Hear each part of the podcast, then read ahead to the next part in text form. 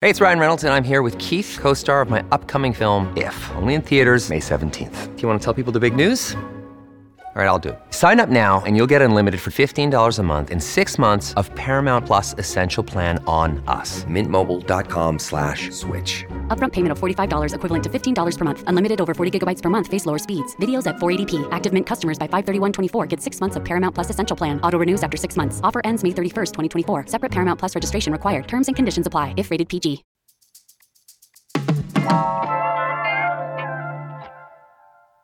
Today on CityCast Las Vegas, we've got our roundup of the news. I'm here with lead producer Sonja Cho Swanson and newsletter editor Scott Dickensheets, and we're going to talk about the Mirage Dolphins. Are they still around?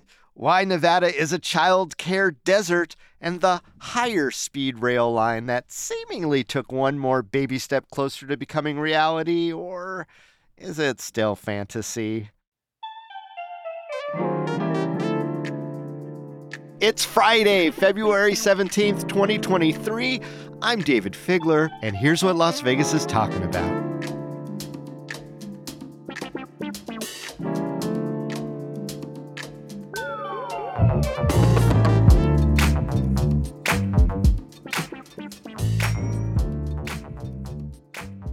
Hey, good morning, Sonja Cho Swanson. Good morning. And Scott Dickensheets. Hey, buddy. Howdy, Dayvid. Oh, hey, hey, hey. So, so much in the air in Las Vegas and elsewhere. You know, I was looking at all the stories about the flying objects and the aliens, and I know that somehow this is going to come back to Las Vegas. But today, we're going to talk about maybe the aliens' friends in the water, the dolphins. Sonja, what's going on with the Mirage Dolphins? Yeah, they're they're on their way out. So actually, speaking of aliens, I want to make a very obscure reference. So long and thanks for all the fish. Ring a bell, anyone? Oh yes, yes. We we're all geeks here. Come on. Great. So, in the Hitchhiker's Guide to the Galaxy, the dolphins are actually the most sentient species on the planet. And after a while, they're just done with how much humans have effed up the planet, and they hop on their own spaceship and they leave Earth. And their last note to humans is, "So long and thanks for all the fish." And we have a mini version of that here in Las Vegas. The last of the Mirage dolphins are being shipped off to SeaWorld from whence they originally came. Apparently, they were first on loan from SeaWorld. The dolphins have faced some tough stuff over the last few years. Dana Gentry wrote the Nevada Current reports that since the exhibit at the Mirage opened in 1991, 11 have died at an average of about eight years old. And and we know that dolphin expectancy in the wild is about 30 to 50 years. Oof. So uh, yeah, it's, it's been kind of it's been kind of rough. Most notably, three dolphins died within six months at the end of 2022. So there was a lot of heated outcry over those deaths. There was a lot of outcry, but do we know a lot of facts? I mean, was there any allegations of like that they weren't being treated right or that it just wasn't the right place for them? I didn't even know they came from SeaWorld. Is that a new revelation? It was a, I believe, a press release from the president of the Mirage, Joe Lupo, who said that they are returning the dolphins to SeaWorld, and SeaWorld had originally loaned these dolphins to the Mirage Dolphin Habitat. So that's where that information comes from. As for how the dolphins have been treated, I mean, advocates around the world have said that any dolphins in captivity anywhere is bad for them. Dolphins travel 80 miles a day in the wild. They have these really complex social lives and and you could even say cultures. So is keeping dolphins in a, you know, tiny tank in the middle of a casino hotel going to give them the quality of life that they would have had otherwise? There are arguments on both sides. Others say that they're safe from predators and so forth. I did talk to a dolphin expert. I was doing some pre interviews a, uh, a couple months ago. One expert did not want to go on the record, but did say that we should look into the fact that high winds in Las Vegas are an issue. I mean, it's almost interesting why she wouldn't want to go on the record. What do you think her hesitation about talking about the dolphins might have been? I think it was because she hadn't done any of the investigations herself and oh. because she hadn't seen any of them firsthand but it was sort of word on the street in the dolphin community was in the dolphin community. I know the dolphin community, but this was, you know, the the researchers who who talk in their chatter is that high winds may have brought in debris into tanks and and, and affected maybe what the dolphins were breathing or were exposed to some of the debris and dust that we see stirred up all the time with our high winds in Las Vegas. Sure. I mean, I could I can imagine there's tons of hypotheses, and you know, I, I always expect a scandal to to break out. That seems to be the Vegas way. And speaking of the Vegas way, Scott, what what do you think the Vegas take on this is? The the resort take on having attractions like this, and do you think that they are on firm ground or wet ground? That's a great question. Well, I think they're on damp ground. I mean, obviously, you know, you don't hear a lot of outcry about let's let's return the sharks to the sea, right? But we feel some sort of kinship or some sort of attraction to dolphins in a way that we don't towards a lot of other animals that are routinely kept here for entertainment purposes. Mm. But I hmm. will say that you know, anytime you sub- you subject an animal to, you know, the mechanics of Vegas spectacle, you're not doing it any favors. I mean, it's not what that animal was bred to be and to do. So when it comes to something like dolphins, I mean, there's this complicated calculation of like, in exchange for a heightened tourist experience, what is the damage being done to those individuals of that species? And, you know, Vegas sort of probably puts its thumb on the scale a little bit in the favor of spectacle. But in fact, I think a lot of us believed from the get go that dolphins in the desert was a dicey idea. Mm. Yeah, I mean, it is. It is a complicated arena when we talk about animals, whether they're circus animals, uh, animals that were performing at various hotels in acts. We know that groups like PETA have gone undercover and provided video, and there have been these scandals with the keeping of all sorts of wildlife. Google Bobby Berosini. Oh, or don't, or do for sure. Wait, who's that? I, wh- Bobby Berosini, famous uh, orangutan wrangler who was a, a mainstay, him and his father on the Las Vegas Strip for decades and decades.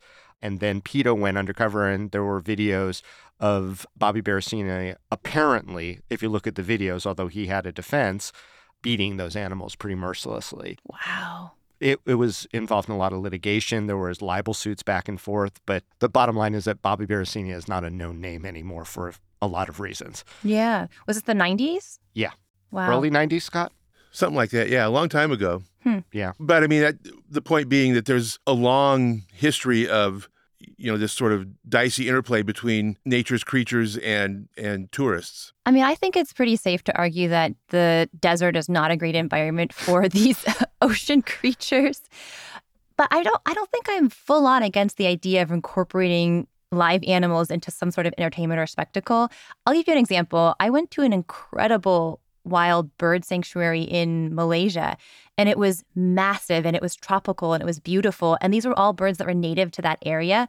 Why don't we incorporate some more of our native flora and fauna into some of these attractions where these animals have a better chance at thriving? We can showcase the splendors of the Mojave. Come pet a coyote at the Bellagio. I don't know how many tickets you'd sell to Siegfried and Roy's Coyote and Horny Toad Garden. Darn it. Yeah, you're probably right. But it's I, I would buy a ticket. Oh, so would I. Those are my favorite animals. Well, let's just hope that Vegas, in its never ending endeavor to create more and more spectacle and get more and more people to come here, gets a little more thoughtful in who it impacts, including our friends of the four legged and fishy varieties. Yes. Well, I'm sure the strip will move on to robots anyway. There we go.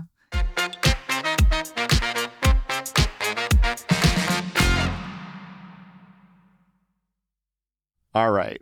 Las Vegas is a desert in a lot of ways. We talk about food deserts, we talk about other types of deserts, and now we're talking about a childcare desert.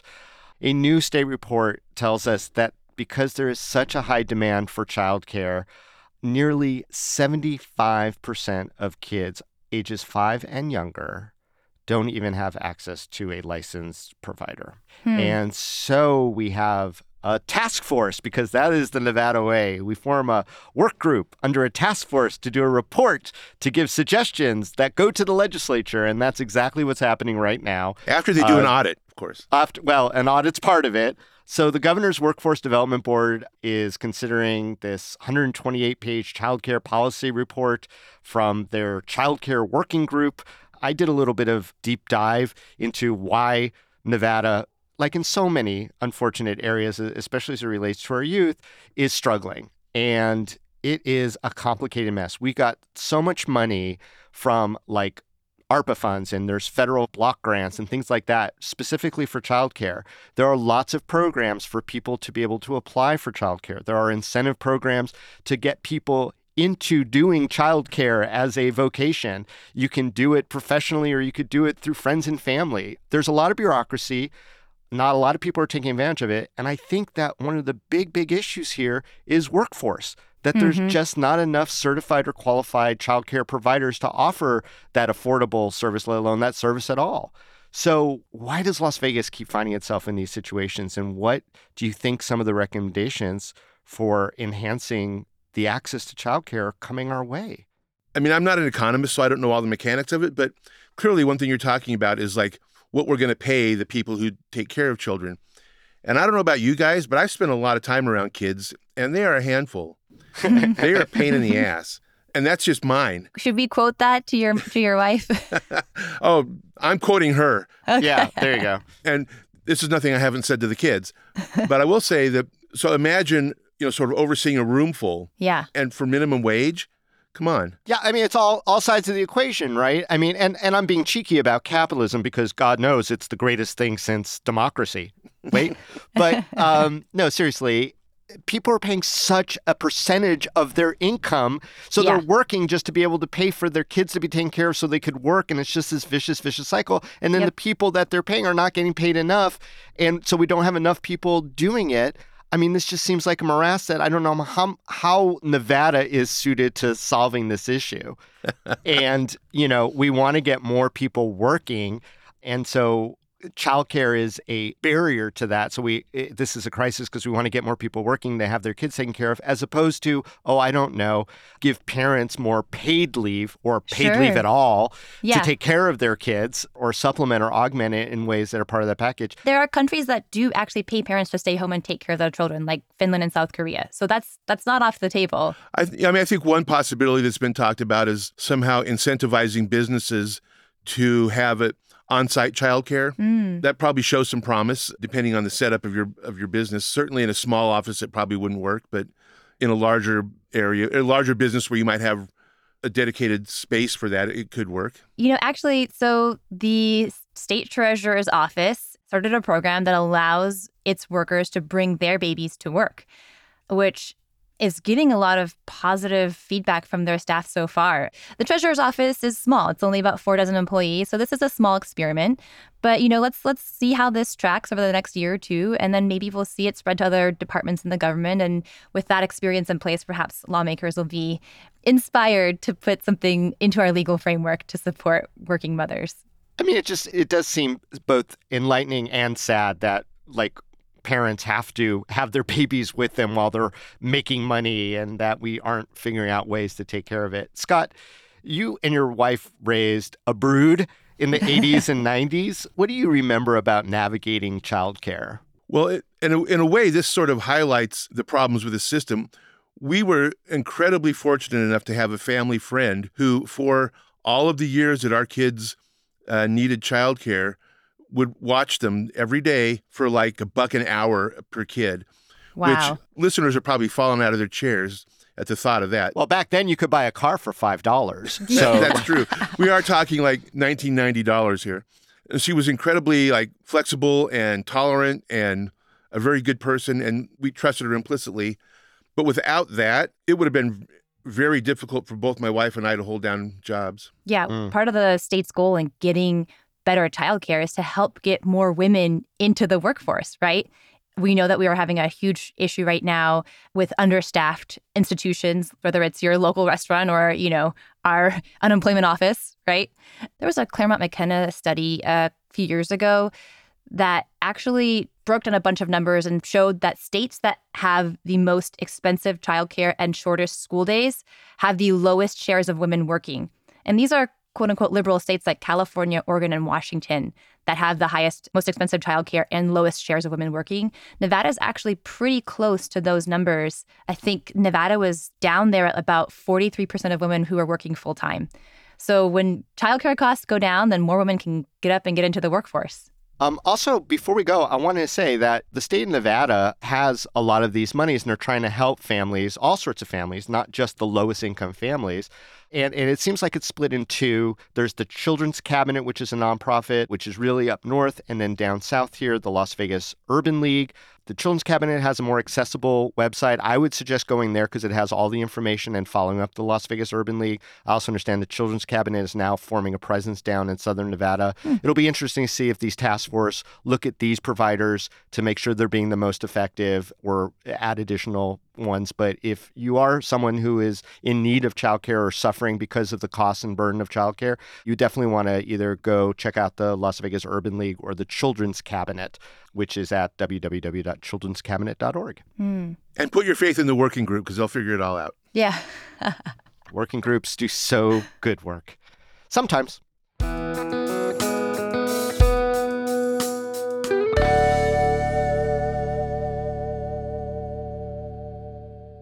All right, let's change focus. Brightline West is the most recent in a chain of entities that have sworn that they're about to bring a passenger train at a high speed from Southern California into Las Vegas. And apparently, they are one baby step closer to fruition. What's going on with that one, Scott? Uh, well, the baby step you're talking about is an agreement they've struck with the state of California to build three wildlife crossings over I 15. This rail line will run up the median of I 15 for at least much of its course. And so these bridges, if, if you will, these wide passages over the freeway, facilitate animals, wildlife moving back and forth uh, and staying out of out of harm's way. That was apparently a crucial step towards getting the you know the approvals they need in California to complete their project.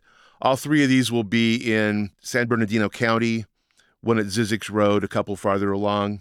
And certainly, I'm in favor of you know facilitating the escape from San Bernardino any way we can, um, and less traffic on the I-15 any way we can. I mean, for real. Oh God, right. yeah. But one thing that's interesting to me in reading the coverage of this is, I mean, this is this is presented as a step forward, but all the surrounding copy is this is like an eight billion dollar project, and so much of the financing seems to be talked about in a future speculative tense. Like mm-hmm. there's grants they can apply for from the federal government. There's bonds that they can get and resell at a higher value. So it seems like a lot of the money is still on the table. Speculative? Is that the word you're using? a lot of the money is still set aside somewhere huh. uh, and is conceptually accrued to the project, but does not appear to be in their hands yet. I'm sure it's all a matter of accounting and, and paperwork, but it's interesting to me in the sense that as Dayvid alluded to, this is an idea that's been batted about for a long time. I think going back to the 70s, to be honest. Right. And so it's interesting to me that, you know, the idea of what counts as progress and yet what is yet still to be done. I think Las Vegans at this point are kind of jaded. It's like we have that uh absentee dad who's promised to take us to Disneyland so many times. Always said he's going to show up on the train, bring us the train. With clowns and balloons and ice cream, yeah. baby. That's right. Keeps letting us down. You know, I, I think, I feel like Las Vegans are kind of jaded. Tears in um, the pillow. Yeah, right? So, Dayvid, I got to ask, like, why has it been so damn hard for us to get a train? And will these same problems hobble Brightline West? I mean, I imagine that the short answer is money, money, money. It's always money, but by the same capitalism. Token, yeah, it's it's not an easy route to do. You know, there's mountains and desert and stuff. You know, in between here and there, and it's always kind of a shorter route. Hmm. I used to have a joke that I would tell people about high speed rail train coming to Las Vegas, but no one west of Victorville would ever get it. Yeah. oh, dad jokes. Although they say Brightline West is supposed to get into LA proper. So yeah, that's we'll what they say. That. I mean, yeah. Well, look, we're all jaded about it. Everyone rolls their eyes. Like this is never going to happen. It's not going to happen. It's not going to happen. And then the new company comes up and go, no, we got it. I think one of the biggest problems is the transparency of the actual checklist. Like, are the boxes being checked? I don't think anyone knew about this animal bridge box. And this isn't like they just created three animal bridges. That would be to me a sign of progress. Agreeing to make the animal bridges yeah. seems like a precursor to another step for progress, uh-huh. right? Yes, we promised to do that. Okay, was that not part of it before? So that's a new thing and you're like not balking at it, but you're also not building it. So I, I would love to see Brightline's actual checklist. Here's what we need to do. We have $1 billion in our bank account, uh, uh, you know, random number. Sure. We need seven more. You know, we think we're going to get it here. And here's when we got it. Check, check, check. Like, I don't know how it works. I mean, maybe I'm oversimplifying a giant engineering project that costs $8 billion, Nah. possibly. But I, I would like to see what the actual moving forward steps are. I, I feel a little cheated when they go another step forward and it's just an Mhm. agreement to do something that they haven't even started doing yet. That Hmm. seemed wah wah. Scott, wah wah. Yeah, there there there are a few sad trumpets in this scenario, just because again, like you- like you say, it is all it's all notional right now. Scott, you know, I remember in your newsletter a few weeks back, you actually had an item about a SoCal to Vegas train that existed. Was it like 100 years ago, 80 years ago? We we had a train, didn't we? We had a train. Well, yeah, it was um, it was back in what we call the 20th century when we could you know do things like put a man on the moon and things we can't do any longer. Of the mythical past. well, let's not forget Las Vegas started with a train. Okay, fair. That's true. Yes, you're right. Okay. You're right. but in, in terms of a, a you know a commuter rail between the established hubs of Las Vegas and, and Southern California, something existed. Right. It started in 1956, if I if I remember correctly, and it was called the train was called the City of Las Vegas, Hmm. and it was a back and forth to L.A. And it lasted with decreasing frequency over time until they pulled the plug in the late 60s. Sometime, I think ridership was just declining, but they proved it could be done. And when we talk all about high speed rail and stuff now, it's interesting that City of Las Vegas started with what was considered an experimental GE train back in 1956. And I guess what it was experimental about it was it needed a booster engine to get over Cajon Pass. So Oh. they eventually switched to a more conventional style of locomotive. But perhaps the market just wasn't ready for it or something back in the day. But I think there are enough, hopefully, there are enough people. I mean, Brightline is talking about 6 million people right out of the gate, ramping up to by 2044, I think, is the farthest ridership projections they have. And, you know, having like, I think, 11 or 12 million riders uh, over the, in a year. So, Well, if you've ever made the mistake of driving on the I-15 South on a Sunday afternoon, whoo, that's rough. Oh yeah, I mean, I, I think people will. I mean, they're talking about it taking three million cars off the road. Again, but this is, as Dayvid said, the point Dayvid made about the agreements to do things that haven't been done. You know, I think the same thing applies to three million cars off the road. That's just math. That's somebody's computer modeling. Who knows how many cars it'll actually get off the road? And if it does, then I-15 will be much more drivable, and I just might take my car because they're talking about the train trip taking three hours. It's not that much longer to drive it, so Yeah, about an Hmm. hour, hour and a half difference. So not really high speed like depends you know, on who's driving, Dayvid. true true that. Certainly not me. I'm I'm old old man behind the wheel, honk honk, way you in the left lane. I do wonder though why we keep calling it high speed rail when it just seems to be slightly faster. Slightly faster, I'll take it. I think we're just used to we're just used to that. We're not I mean because we are not talking about like bullet trains Right. like in in Japan or whatever. Right, where, right, where they're very prominent. We've all just internalized their marketing talking points. I we know. have. Oh, Yeah. we are we are susceptible. We are the kid waiting for dad to take us to Disneyland after all. We are still sitting on the stoop, you guys.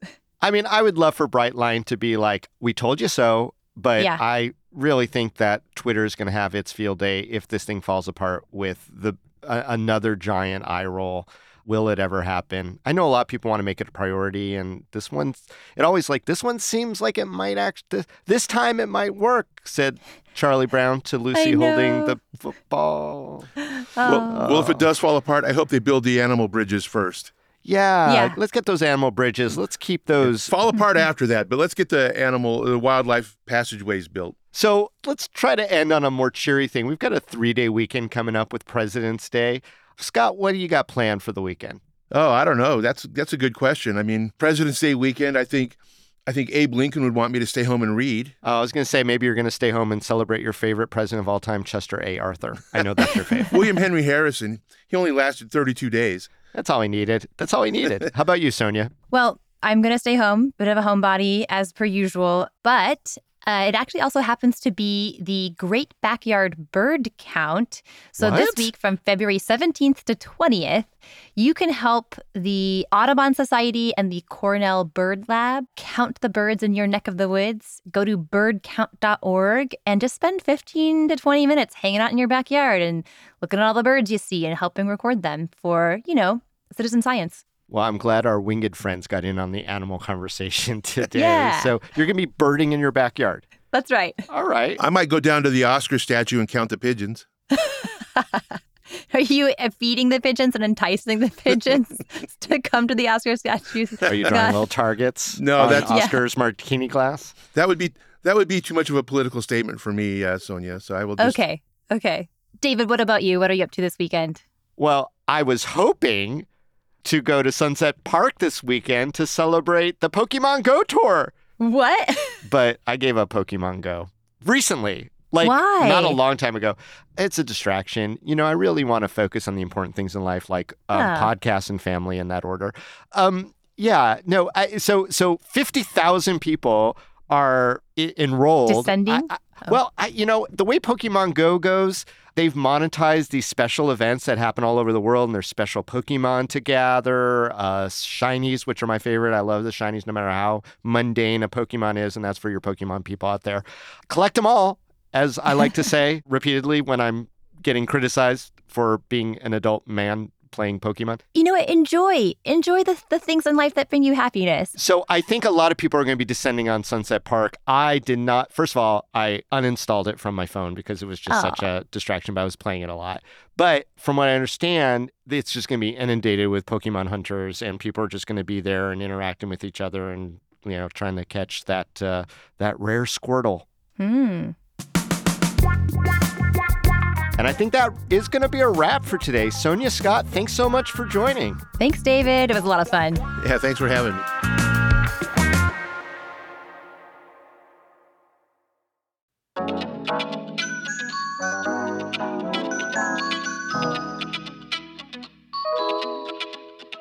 That's all for today here on CityCast Las Vegas. Our lead producer is Sonja Cho Swanson. Our producer is Layla Mohammed. Our newsletter editor is Scott Dickensheets. And our hosts are me, Dayvid Figler, and Vogue Robinson. Hey, Vogue. Music is by OG Moose and All the Kimonos. We record the show on the traditional homelands of the Nuwuvi, the Southern Paiute people. If you enjoyed the show, why not tell a friend, rate the show, leave us a review, and subscribe to our morning newsletter. Don't forget, it's a holiday weekend, so we'll be back Tuesday morning with more news from around the city. Take care.